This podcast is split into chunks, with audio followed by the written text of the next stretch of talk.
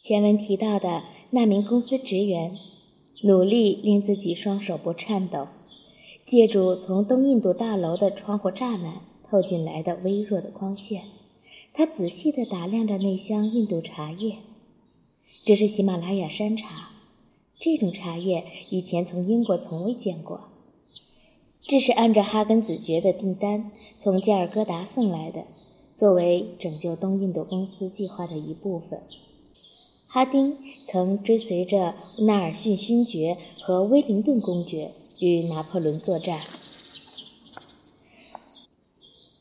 他在里尼战役中失去了一只手，因而错过了仅两天后的滑铁卢战役。这位子爵深得威灵顿的赏识，以至于拿破仑的佩剑被公爵当做一种无足轻重的礼物送给了他。哈丁从军队退伍后投身政界，在国会当了一名议员。之后，他以战争部长一职跻身于辉格党和保守党的内阁。要当掌舵人的话，他还有一只可用的手，虽然他只有这一只手了。这样一位值得信赖的军人，从1844年到1848年，以总督的身份担任印度大局的掌舵人。东印度公司觉得自己是撞大运了。当他建议把这些印度的茶叶送给伦敦的品茶人和混茶人时，东印度公司董事会都没有想，就表示由衷的赞同。喜马拉雅山茶并非印度本土出产的一第一种茶叶，东印度公司在那里进行茶叶种植已经十年历史。他们在阿萨姆省推广印度原产茶叶的种植。早在1815年，东印度公司医疗队的外科医生已经最先在阿萨姆省发现了印度茶叶。然而，1831年之前，他们都没有被正式的承认是印度原产地茶。印度茶叶在其邻近的缅甸的低洼本土长势良好。那里的土著人习惯把它嚼着吃，而不是用来当饮料喝。在随后的几年里，东印度公司将数百万资金投入原产茶叶的种植实验中，看看它能否在印度的植物园中生长，以满足国内市场的需要。这个计划在一定程度上获得了成功。东印度公司发现，它能长出一种类似于中国茶叶叶片的叶子。公司也可以训练当地的人采茶和制茶。然而，东印度公司怎么也没有办法让阿萨姆红茶具备上佳的口感，或者至少在这点上无法与世界上的最佳茶叶中国茶相匹敌。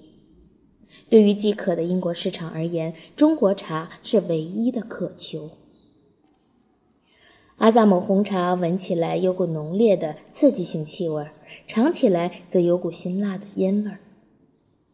时至今日，拍卖会上的上等茶叶佳品中鲜见阿萨姆奶茶的身影。只有那些追求阿萨姆红茶在冲泡时分泌的浓郁的气息和一般麦芽香的人才会欣赏这种茶叶。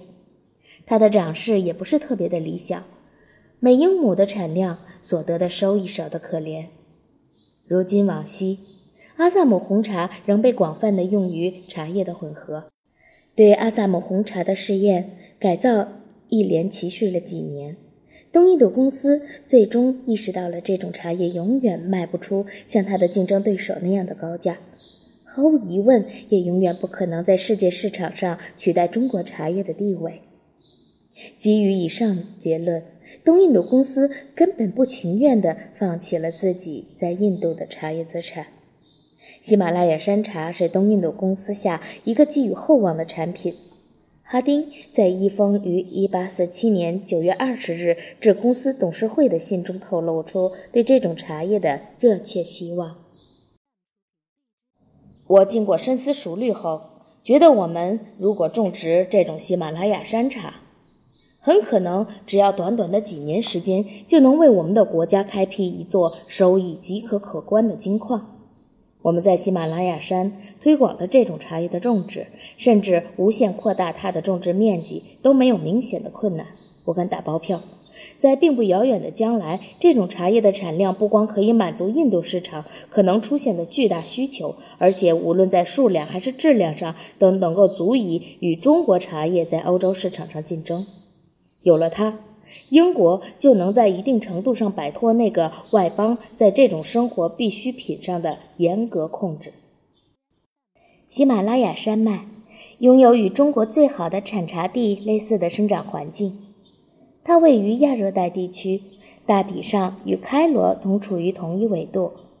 然而，山脉海拔高、气温低的自然条件大大延缓了茶叶的生长，从而很好的保持了它浓郁的气味。喜马拉雅山坡上同样拥有无穷的种茶空间，当地人看来既不想往那里，也不想利用那里的土地来种植经济作物。按照哈丁总督的命令，东印度公司制定了建立最小规模五百英亩的实验种植田。这样的一个规划，将经济规模条件、资本总额及欧洲式的生产效率这些因素均考虑在内。喜马拉雅山茶的销售和销售规模将处于英国法律和英国投资者的监督之下。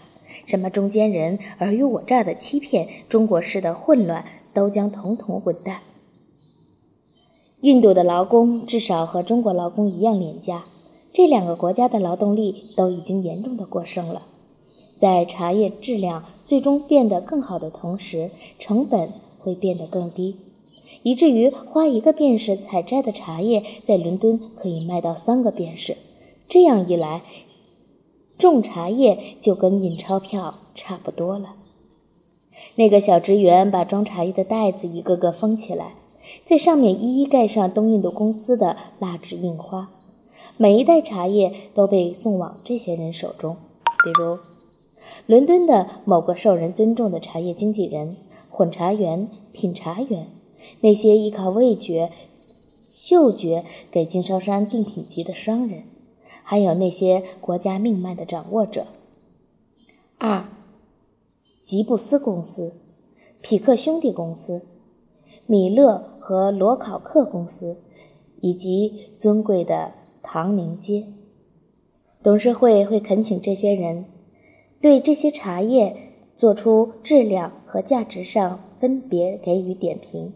同时恳请附上任何能够令这种茶叶的质量得以改进的实用性意见。最后，邮差过来取走这些包裹。董事会耐心地等待回信。评估报告终于到了，结论是很出色，极其出色。唐宁街、阿尔吉布斯公司、匹克公司以及米勒和卢考克公司在回复中一致认为。喜马拉雅山茶在质量上足以与中国最好的茶叶相媲美，茶叶叶片是那么的完美无瑕，外观精致美观，采摘的时间恰到好处，舌尖触感很轻，盛于杯中显示着精美的雅致。冲泡后的液体色泽金黄，营养丰富。这种叶片在拍卖行将是高档货，他们敢以自己的名誉担保。不过批评也是有的，正如专家所指出的那样，喜马拉雅山茶香气不足，也就是说，它不像中国上等茶那样散发着浓郁的茶香。这个问题部分是由于种植血统所致。尽管喜马拉雅山茶的样本是用中国茶繁殖的，然而所用的却并非最好茶区的上等茶种。而是从唯一一座英国人可以进出的城市广州走私出来的普通茶种。众所周知，和其他中国产茶地区的产品相比，广州的茶叶质量实在烂得很。抛开茶叶本身的种源不说，喜马拉雅山茶并无明显的天生缺陷。与之相反，有些茶品员对茶叶的不满应归咎于拙劣的生产和加工工艺。如果喜马拉雅山茶不像中国茶叶那样拥有浓郁的芬芳的话，那是因为后者在包装时添加了某些原料，比如茉莉花、福寿菊、柠檬或马鞭草，在它们混合的作用下，中国茶叶显得香气扑鼻。除此之外，茶叶样本在通过海路寄往利德贺街前的相关准备工作也做得不够充分。装茶叶的箱子没有完全密封，这无疑是海洋空气趁机而入，污染了样本，削弱了它的香气。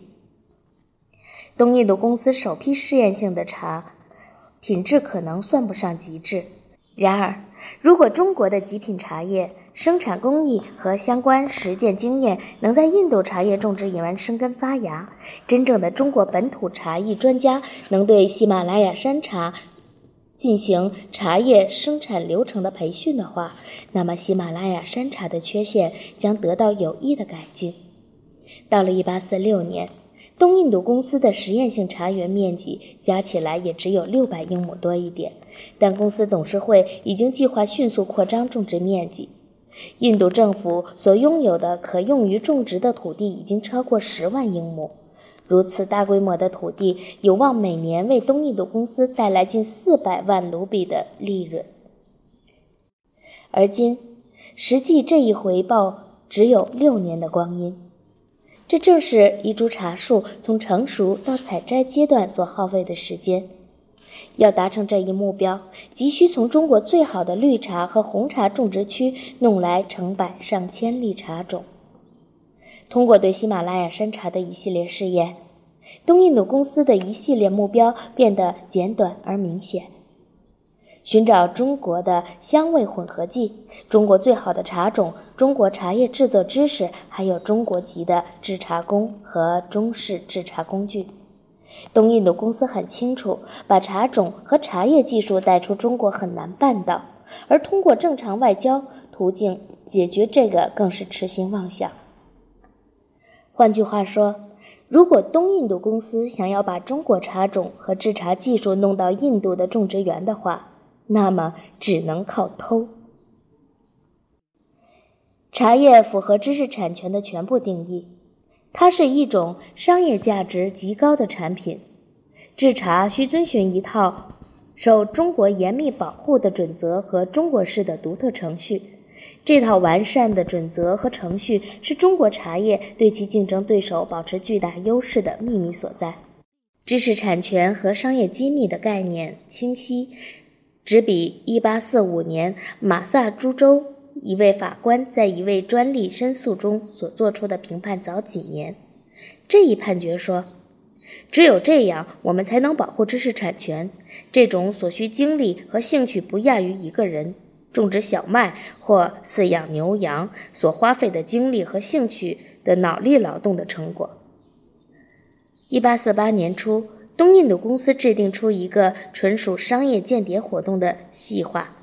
一旦公司的阴谋得逞，那么这个世界上最大的跨国股份有限公司将成为这场人类有史以来最重大的商业机密的盗窃案的幕后黑手。